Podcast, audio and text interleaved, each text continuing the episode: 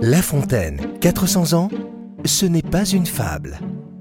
Un podcast RCF avec les voix des jeunes diplômés de l'ENSAT, la grande école d'art dramatique. Euh, Je m'appelle Ariane Courbet. J'ai choisi la fable de La Fontaine, la chatte métamorphosée en femme. Alors, elle m'avait d'abord interpellée parce que elle m'avait fait penser à un mythe que j'aime beaucoup, qui est le mythe de Pygmalion, de cet homme qui tombe amoureux de sa statue, de sa femme parfaite. Et là, c'était un peu la même chose, mais avec sa chatte, ce qui était beaucoup plus ridicule. La fable de La Fontaine est beaucoup plus amère, finalement, et ironique. Et j'aimais beaucoup porter la morale sur le naturel. C'est une fable qui parle énormément du regard, et surtout du regard que portent les autres sur nous. Dans cette fable, la chatte ne prétend jamais être une femme ou être autre chose qu'elle n'est. C'est le regard de cet homme, qu'on dit plus fou que les fous, qui lui colle une étiquette.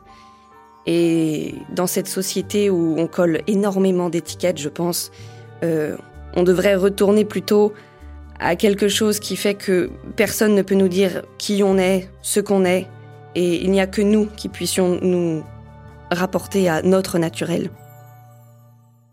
Un homme chérissait éperdument sa chatte.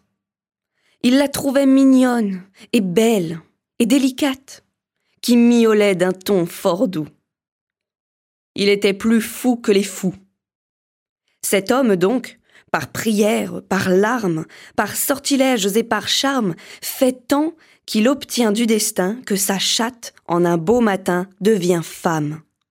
Et le matin même, Maître Sot en fait sa moitié. Le voilà fou d'amour extrême, de fou qu'il était d'amitié.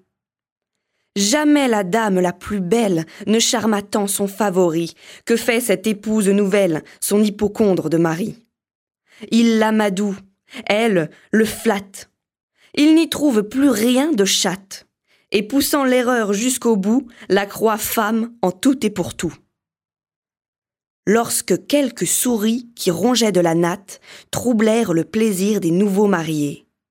Aussitôt, la femme est sur pied. Elle manqua son aventure. Souris de revenir, femme d'être en posture. Pour cette fois, elle accourut à point, car ayant changé de figure, les souris ne la craignaient point. Ce lui fut toujours une amorce, tant le naturel a de force. Il se moque de tout.